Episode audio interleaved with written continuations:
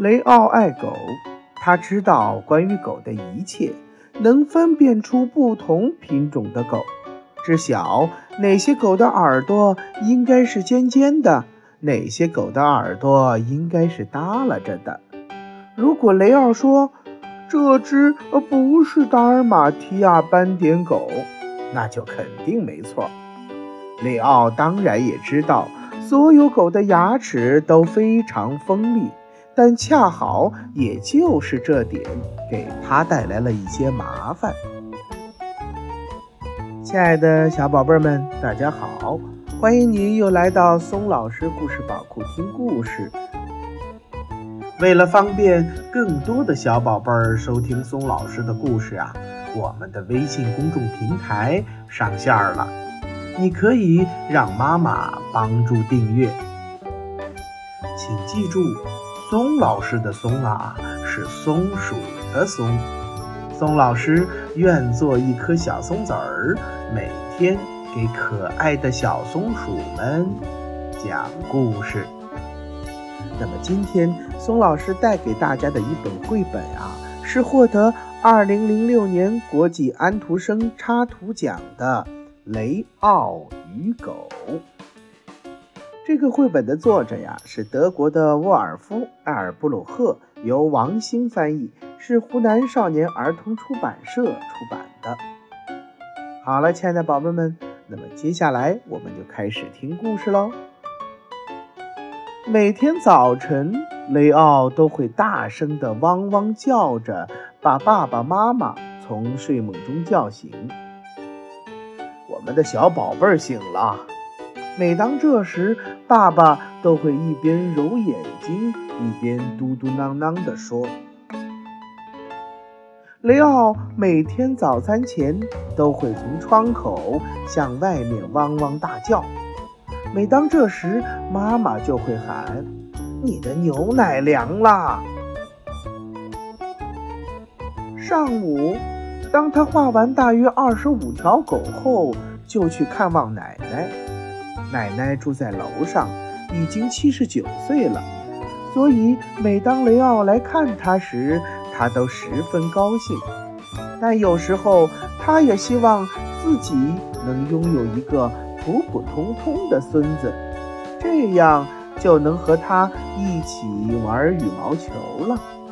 一想到这些，他就会嘀嘀咕咕地抱怨起来，还会把自己的假牙露出来。当雷奥和妈妈一起去买东西的时候，他常常会给妈妈惹出很多很多的麻烦。回家的路上，哪怕迎面走来一条非常非常小的狗，都会把雷奥吓得拼命往妈妈怀里钻，他害怕极了。这时，他脑子里就会产生一种幻觉。似乎整个世界都是由狗组成的，他害怕狗。有一次又发生了这样的事情，吓得他晚上不能入睡。后来，一个仙女突然出现在他的床上，尽管他在此之前一直在想，仙女至少应该会像他的女朋友丽娜那么高。但他当时还是马上明白过来，面前这位是一个真正的仙女。如果有仙女降临，那你就可以许一个愿望了。仙女问：“我能给你什么帮助呢？”雷奥没有思索多久就回答：“我想变成一条高大强壮的狗。”那想要什么颜色的呢？呃，那就要斑点的吧。他说。和每天一样，他第二天一早又叫醒了爸爸妈妈。哦，我们的宝贝醒了。爸爸迷迷糊糊地说。他们惊慌的说不出话来了。雷奥真的变成了一条斑点狗。他们哭了好长好长时间，后来，当他们看到雷奥变成的是一条非常友好的狗时，终于得到了一些安慰。他们在花园里给雷奥修建了一个美丽的狗窝。只是当他们给朋友讲述这个故事时，还是会忍不住的哭一会儿。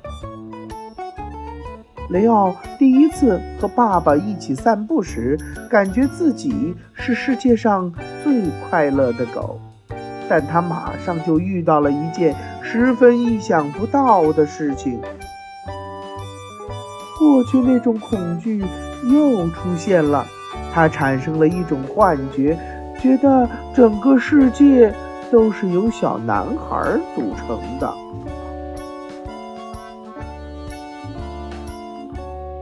这个晚上，他当然又失眠了。他委屈地冲着月亮大声地咆哮起来：“不要这样啊！”突然，一个非常轻柔的声音。紧贴着他的鼻子尖儿响了起来。你又可以许个愿了，仙女说。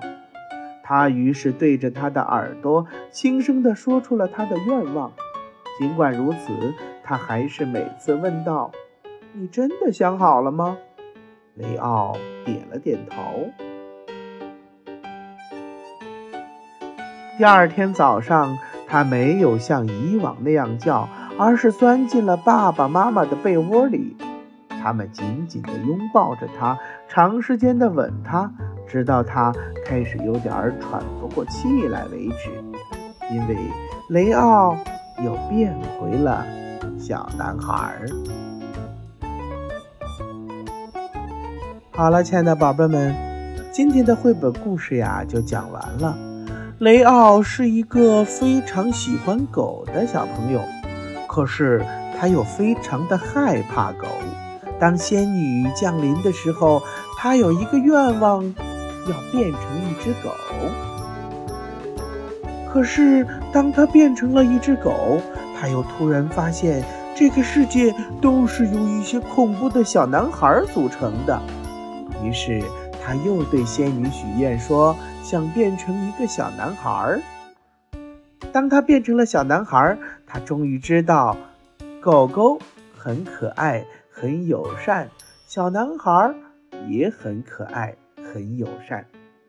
在生活中啊，我们很多的宝贝儿啊，都像雷奥那样，对一件事情充满了两种甚至多种的极端心理。他们对待事物的矛盾的心情和躁动不安的情绪表现。从某种意义上，是因为他们没有真正的了解那件事物。所以说，作为宝贝儿，作为宝贝儿的家长，要引导他们去深入了解事物的过程，这正是一个引导他们正确成长的过程。好了，宝贝们，今天的绘本故事就讲到这儿了，又要和大家说拜拜。